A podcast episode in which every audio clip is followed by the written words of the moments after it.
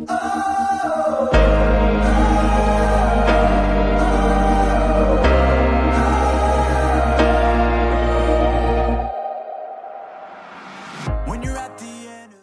everyone, welcome to another brand new episode of SAFT Podcast.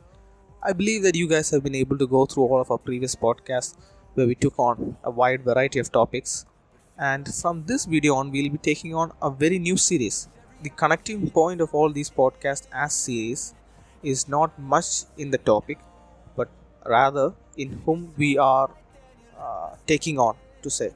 Uh, we came across this channel called Crash Course, and I believe most of you might be familiar with this channel. I myself have uh, referred to their videos and the topics on economics to get a quick, brief idea about what it is. I actually enjoy the topics. They do a good job in economics. They have a good animations, very easy to understand. But I came across some of their videos on Christianity, philosophy of religion, and theism. And as it turns out, they don't do a great job in being an unbiased and objective source of information as we shall show you in the upcoming podcast, we don't think that they are unbiased or objective, and we will be presenting counter arguments and rebuttals to some of the claims that they've made against Christianity and theism. So, Piyush, welcome, Hi, and uh, thank you for joining me.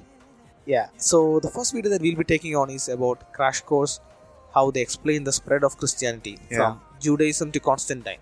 Yeah. So, uh, thank you for bringing that video into my attention. And I believe that you have prepared some rebuttals as to why you think they didn't do a good job with it. Yeah. Uh, so, let's begin. Um, what are the challenges that they have brought up or claims uh, or before that, yeah. I'd just like to say that we have even uh, added the link to the description of Yeah, the right. video. Yeah. So yeah? So you can either watch that video and then watch this rebuttal, or else after this rebuttal, you can go and refer to that video, those videos. yeah, but it, we highly appreciate it that you watch that video either way, so that you will know what Excel we are Yeah. taking on. So I'll will be going point wise, and uh, so it will be easier for you guys to uh, compare and see both the videos. So Right. the first point is like the person says that the Hebrews moved from polytheism to monotheism, but the first Hebrew was Abraham, and he was the one who structurized the monotheism, and uh, God gave him the covenant, and that's how he, it went on. And the generations after him, the Hebrews, they were all monotheists. So this claim which he makes that Hebrews were polytheists and then they moved into moved into monotheism, this is wrong. right, because like you said, the guy, the first Hebrew is a monotheist. Yeah. So Hebrews are by birth, you can say, they ended up being monotheists. Yes. We don't see this change of evolution Yes. from polytheism of worshipping many gods to monotheism, which was very radical at that time. Right? Yeah. Exactly. Right. And secondly, we say that uh, the person in the crash course says that crucifixion was by the Romans on the influence of Jews. Well, I have no objection because this is a correct statement. And then he goes on to say that there are some later traditions which believe that crucifixion of Christ was done by the Jews, not by the Romans. For example, in the Quran, we see in uh, Surah 4, verse 157, that uh, the crucifixion of Jesus Christ was done by the Jews, but not by the Roman people. Yeah. So But- I'll just yeah. I've got the surah with me, Surah 4 verse 157. I'll be reading out the English translation. They, the Jews, said Yeah. in boast, We killed Christ, Jesus the Son of Mary, the messenger of Allah. But they killed him not, nor crucified him. But so it was made to appear to them, and those who differ therein are full of doubts with no certain knowledge, but only conjecture to follow for of a surety they killed him not. So Ah. this is like I said, this is one of the traditions that came on and said that Yeah. crucifixion was primarily done by the executed by the Exactly. Jews. But what we wanted to show is that the claim which is, uh, but the statements which are there in the crash course, they're not false, they're completely positive. But the traditions did not have any Christian background. Christianity says that crucifixion of Jesus Christ was done by the Romans under the influence of the Jews. There's one more critical point which come which we come across in this video and in general it is a very burning issue and an argument so it's about the later dating of the New Testament. So what do you think about it, Jacob? Yeah, exactly. You said, it's it's a very critical issue because what happens is if you are able to push the dating and the writings of the New Testament to a much later date, especially the the Gospels and the Book of Acts, because these are eyewitness records, and the Book of Acts is the earliest and the most authentic take on church history. Hmm. So if a person is able to date them to a later era, what he's able to do is he's able to show to uh, to his readers, his followers, to the people who listen to him, that the claims of the Gospels, which are astounding claims of miracles, of claims of divinity, of claims of resurrection, they'll be able to show that all these claims are mere legends, that they developed over time, that the people ended up thinking more about Jesus than who he really was, and they started adding these these records into the life of Jesus, because the people who are who were present during the time of Jesus, the contemporaries of Jesus, are now no longer present to contradict or make any claims against any assertions against these claims, which is why they try and tend to date all of the books in the New Testament after AD 70. Most liberal scholars, from the atheistic perspective, they try and date the New Testament's books from the Gospels, uh, the church history, the epistles, book of Revelation, everything after AD 70. And this is the point that we would like to seriously cover in this podcast, and we want to educate our listeners as to why this is not the case.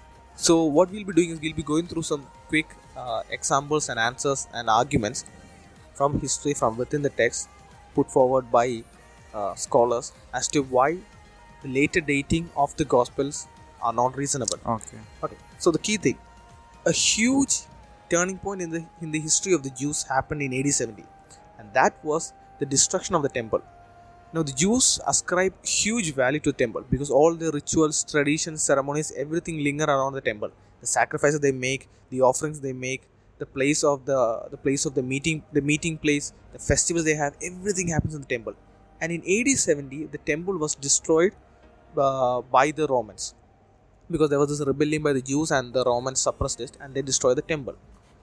And this is one critical point that comes into perspective when dating the Gospels. Because Jesus makes predictions about the fall of the temple in both the Gospel of Matthew and Mark. And his predictions are very accurate because the disciples and Jesus walk along the temple and the disciples say to Jesus, Look at the beautiful walls of the temple, they're so amazing. And then Jesus says, There is a time that is going to come when not one single stone of the temple shall be upon the other. So these stones that were used to structure the temple, historians say were as big as the size of a room. So for Jesus to come along and say, Jesus being predominantly being a Jew, speaking to his Jewish disciples, to say that big stone structures of the temple would be removed each and every one of them, that means the destruction is going to be very decisive. Yes. It's going to be a massive destruction. And also this this is an accurate prophecy about what is happening to the temple. Because when the Romans came and they took over the temple, they set the temple on fire. When Herod built the temple, out of extravaganza and out of luxury, he placed gold sheets between the stones. Okay, because he just wanted to go full on gold out of the of the royal treasury building the temple. So he placed gold sheets. So when the Romans saw gold melting out of the stones, what did they do? Well, we have to get the gold, right? So they went out and they removed each and every one of the stone in a drive to get the gold. So the specific and accurate prophecy by Jesus came to fulfillment in AD 70. Next thing is that, and this is the key point, the Gospels nor Luke in his Acts refers to a single mentioning of the destruction of the temple. Because this is a very crucial event and they do not mention it. Now here's the reason why. The conservative or Christian scholars claim that this is because the gospel was written before the fall of the temple, before AD 70, which is why they did not mention it. They mentioned the prophecy of Jesus and they did not mention the fall of the temple because that hadn't happened yet. Yeah. But atheists, because they have an a priori commitment that there is nothing supernatural, that a person cannot make prophecies, that there is nothing beyond the material world, like we had covered in one of our previous podcasts, the, the, the idea of materialism. Yes. Because of this view, they believe that a person simply cannot make prophecies. They start off with that a priori commitment, with that assumption. So when they come across these claims and these evidences, they immediately rule it out as false. Second, the disciples do not mention the siege of Jerusalem. For three years, Jerusalem was under a massive siege that happened from uh, during the time frame of AD 66 to 67, and it was for three years. And then Jerusalem fell. They make no mentioning of this. Now, if the disciples were trying to, you know, write up the, uh, the supposed prophecy of Jesus to make Jesus more appealing to the people and to add the credibility of Jesus is what they couldn't do. They could have mentioned his prophecy and they could have said right after mentioning the prophecy, and this happened in the year so and so, Yeah. and we believe his words. That's very easy, right? But we don't see them doing that. They just mention the prophecy and they move on. But in John chapter 2, towards the end, the disciples mention about Jesus speaking to the temple priests, and he says to them, I will destroy this temple and I shall rebuild in three days. And the disciples then mention it. He was speaking about his resurrection, how he how the temple is his body, and how he's going to be crucified, Yes. and how he's going to resurrect in three days. And right after that, John mentions, and we came to know and we remembered all these after the resurrection, and we believed more in his word. So John is writing about this incident after Jesus' prophecy and after the resurrection. So John is saying, yeah, he said so and so, and now we recall it, now we remember it. So he's mentioning it. If the Gospels were written after the fall of the temple, then there is no reason why they wouldn't mention it. Yeah. They could have said, Jesus said so and so, and after it happened, we remembered his words, just like we see in other places. Another thing, um, they failed to mention the death of Paul and Peter. Paul dies around AD 64 and Peter dies around AD 65. Now, Paul and Peter are, are fundamental figures in the rise of Christianity. They have written numerous epistles. Paul has written the most number of books in the New Testament. They have established massive number of churches, huge figures. Yeah. Why would Luke, who writes about the journey of Paul in the book of Acts, and Mark, who is getting the information about the life of Jesus directly from Peter, why would they not mention the death of two great Christian figures if they were if they were written after their death period? Yes. Because Luke in the book of Acts, at the end, he finishes off by saying that Paul is still in house arrest in Rome. So definitely Luke was writing in a period when Paul was alive. If Paul had died in 86 by 64 and is and if Luke is writing the book of Acts after 87, he would be mentioning it. Because they go and mention the death of Stephen, they go and mention the death of James, the brother of John, but they don't mention the death of Paul, they don't mention the death of Peter, they don't mention the death of James, the brother of Jesus. Because James is given a core image in Acts 15 about how he stands up as a Christian figure. So these are fundamental challenges to the later dating of the gospel. There is no reason to think why they would go away without mentioning the fall of the temple, the siege of temple, the death of three prime Christian figures. Because if the gospel does not mention it, the book of Acts must mention it because it is church history. It is keeping in line with whatever happened in the church, the journey of Paul, his mission journeys, and all of that. But they don't mention any of it. So you have to be extremely cynical to go on and say that the the Gospels were written later on. Another challenge is uh, specifically addressing the book of Luke. Paul quotes Luke chapter 10 verse 7 in 1 Timothy chapter 5 verse 17 through 18. And Timothy is dated to be written near the, uh, the end of Paul's life in AD 63 to 64. So what this means is during a time when everything that was written was written in scrolls and it was written in big scrolls so transportation was hard and any copying of these scrolls meant that the scribes would have to sit down and painfully copy it by hand in a time frame where such process was lengthy and painful if a book is in easy circulation and if a book is in is in easy availability of people in different places then that definitely means that enough time has transcribed between the writing of the book and its circulation because it is not like as if I can go to Xerox center, copy it, and within five minutes it is in circulation. It will take huge amount of time for the books to be, you know, from the original to be copied down and then sent out to different people and for Paul to quote from it. So this shows that the book of Luke was in in huge circulation before Timothy, which was written in AD 63 and 64. Another thing, now this is a point we have to stress because these are claims made by atheists. Christians are familiar with the Lord's Supper passage in 1 Corinthians 15, verse 3 to 8. Paul says, That which I received, I handed over to you. In the night in which Christ was betrayed, he took the bread and he he uh, recites or he puts out this oral tradition about what happened at the Lord's Supper. And Christian scholars and atheist scholars have assured that this was an oral tradition that was in circulation with the Christians. Bart Ehrman, one of the most cynical and outspoken critic of the Bible, a person who goes on and tries his best to later date every text, he said that this oral tradition was substantiated and structured within 3 to 5 years after the crucifixion of Jesus. So we have a passage in the Bible that atheists claim can be traced to 3 to 5 years right after the crucifixion of Jesus. Hmm. So it's not as if that every passage comes later on and everything is developed into a legend Yeah. by the reasons I have mentioned out. These are the reasons that any Christian can easily memorize, which is why we are painstakingly taking time and going through this. You know, normally Yes. our videos are not this long, but this will hmm. be longer. It's because we want Christians to keep in mind these simple uh, answers, these simple objections to these very bizarre claims. And I came across an, an interesting fact uh, of a person called John A.T. Robinson. I did not think that John A.T. Robinson would make such claims, but when I was digging much deeper into, into the datings, Yeah. John A.T. Robinson launched a movement called the Death of God. Really? So, yeah. So, that is as outspoken as you can be against theism. Mm-hmm. You're going out and you're starting a movement that declares and celebrates and, and touts the death of God. He, in his revolutionary book, The Redating the New Testament, revised the dates of the Gospels and gave dates much earlier than most conservative scholars gave.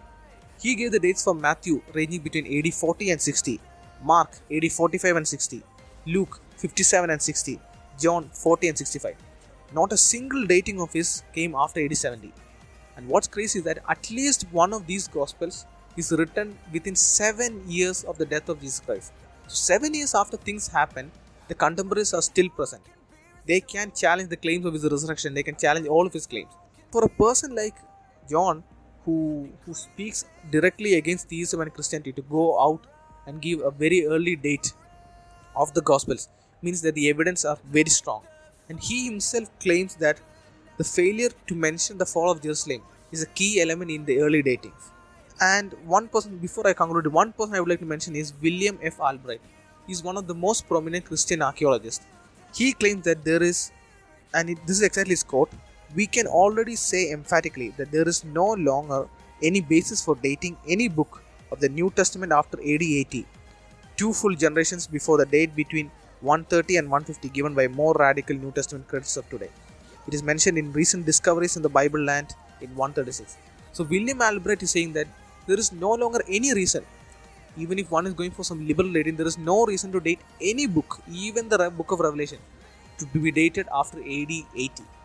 So within Okay. 40 years of the time span of Christ, Yeah. all the books in the New Testament were written. And I have mentioned not only the Christian scholars, I mentioned Bart Ehrman referring to the oral tradition, John A.T. Robinson referring to the Gospels. So, Mhm. despite these claims, despite these sound arguments, we still keep on coming across atheists claim that the Bible is later dated because of their a priori commitment that Jesus cannot make a prophecy. But we have to go from cause to effect. We have to retrace that path, and we see that there is no reason to think that the Bibles were dated much later. I think Jacob, this was very important to discuss about, and I'm sure it must have cleared a lot of uh, questions, you know, which our subscribers have. We'll go to the next point now. Yeah. In the video, the person claims that there are many similarities between Augustus, the Roman emperor, and Jesus Christ, the Son of God. So, what do you think about it? Yeah, in the video he claims that a Virgil a poet refers to Augustus, who was also called the Son of God, the Savior of the world. But the claims of sonship of God by Augustus is very drastically different and in stark contrast to what Jesus claims. Because Jesus is making these claims to the Jews, and he not only uses the title of Son of God, but the title of Son of Man, which is for us it seems like you know Son of Man. We are all sons of men, right? That's how we are. But for the Jews, it refers specifically to a prophecy in the book of Daniel, where it talks about a Son of Man, a revelation that, that Daniel sees. And there's this guy, Son of Man, coming down and sitting at the right hand of God. And the angels go and give him majesty, honor, adoration, and dominion to this guy sitting right beside God. So it is this very claim to divinity that Jesus is making. Yeah. It's not just that merely he can call God his Father, not just that, but that he is one with the Father, that he is God himself. It is different from what Augustus said. And also, Jesus was able to substantiate this claim. Not and he claimed about this about himself and substantiated it. Augustus Okay. claims it because he is king. He, he is exercising authority over men. Yeah. So he has that ability to make people, you know, subjugated, subjugate them to accept what he claims. Yeah. True. It is very different from the way how Jesus is presenting it. The words might be same, but the connotations are completely different. next we go on to yeah next we go on to some reasons which uh, the person says which supported the spread of christianity Yeah, right. let's look into each of them one by one I think he, he mentions three reasons, if I'm right. yeah Yeah, right. there were three reasons so the first reason is he said that the romans made it very difficult for the jews because they were persecuting them and that's the reason where the Jews were looking for some other religion and they moved into Christianity. Well, I say that it's totally wrong because we see that the Jews have had a very strong base, and then the faith which they had, it was very difficult to shatter it. So there must have been a strong reason why they moved into Christianity. Moreover, during those days, the Christians were persecuted a lot more than the Jews. so right, right. it doesn't make any sense that the Hmm. Jews will go into something which will make them suffer all the more. Yeah, why would they go from less persecution to more persecution? Yeah, exactly. And also, it's like, when you mentioned about the strong base, the Jews have a very strong tradition Yes. that they hold on to. So it's not easy for them to let go of strong tradition and embrace something that is very new, yeah. very drastic from what they believed in. Because Yeah. the claims of Jesus are not claims any Jew makes. Yes. That's, that's, a, that's a strong point, Piyush. Yeah. And then, secondly, he mentions that uh, the spread of Christianity was because of Paul. But he missed one point, which is very important, and I feel that he should have mentioned about it. When Paul speaks that we all have to believe in resurrection of Christ, because without the resurrection of Christ, all Christians should be pitied for because they are living, but they are all dead beings Right, yeah. because they don't have salvation and there's no future. That's Because the what it guy, because the guy who came to save them ended up being defeated by death. Exactly. So And this is, something, this is something that I have to pick with Crash Course because they say that they're going to give a good outline of Christianity and they miss out the most important fact about Christianity. yes, The cornerstone about Christianity, the resurrection of Christ. I don't know Yeah. how they were able to miss it, but here again, this is why we believe that they are not unbiased or objective. They deliberately did not did not want to touch it. yeah, They say at the beginning that they don't want to talk about the divinity of Jesus because it can cause uh, flaming wars in the comment section. but then indirectly they yeah, are but uh, indirectly they go and mock Christianity and all that. yes. Uh, why would they not mention the aspect of resurrection? hmm So it shows to me that they know that they don't have much strong arguments to take Yeah. on the resurrection. And then the third reason which he says was uh, a common language. Really? Do you think so? Because see, Hebrew, I agree, it was a common language. But then at the same time, even Greek was a common language. Why didn't Greek mythology spread just as Christianity did? There must be some reason, like the reason for which people chose Christianity, why they started believing in it and they started following it. Yeah, that's that's you're right. Uh, why didn't Greek mythology get ahead if, Exactly. if the reason for Christianity was just mere common language? Yeah. I mean, Christianity wasn't established under any kingship under until you know three centuries later. yeah. So why would Christianity be spread if the only reason is common language? Why wouldn't any worldview spread to that same extent as Christianity under Exactly. persecution? What do you think Piyush was the core element that made Christianity stand out and be you know a true claim? Yeah, the core element which I believe is where uh, Paul's statement when he said that resurrection is the base of a Christian person's life. Because what does it tell us? It gives us the hope of a future, of eternal life, living with Christ. And that's one of the things which really led many people to Christianity. Because God promised us that we would be living eternally with Him and we will be receiving, receiving salvation. And the only thing which we have to do is believing in Him. That's it.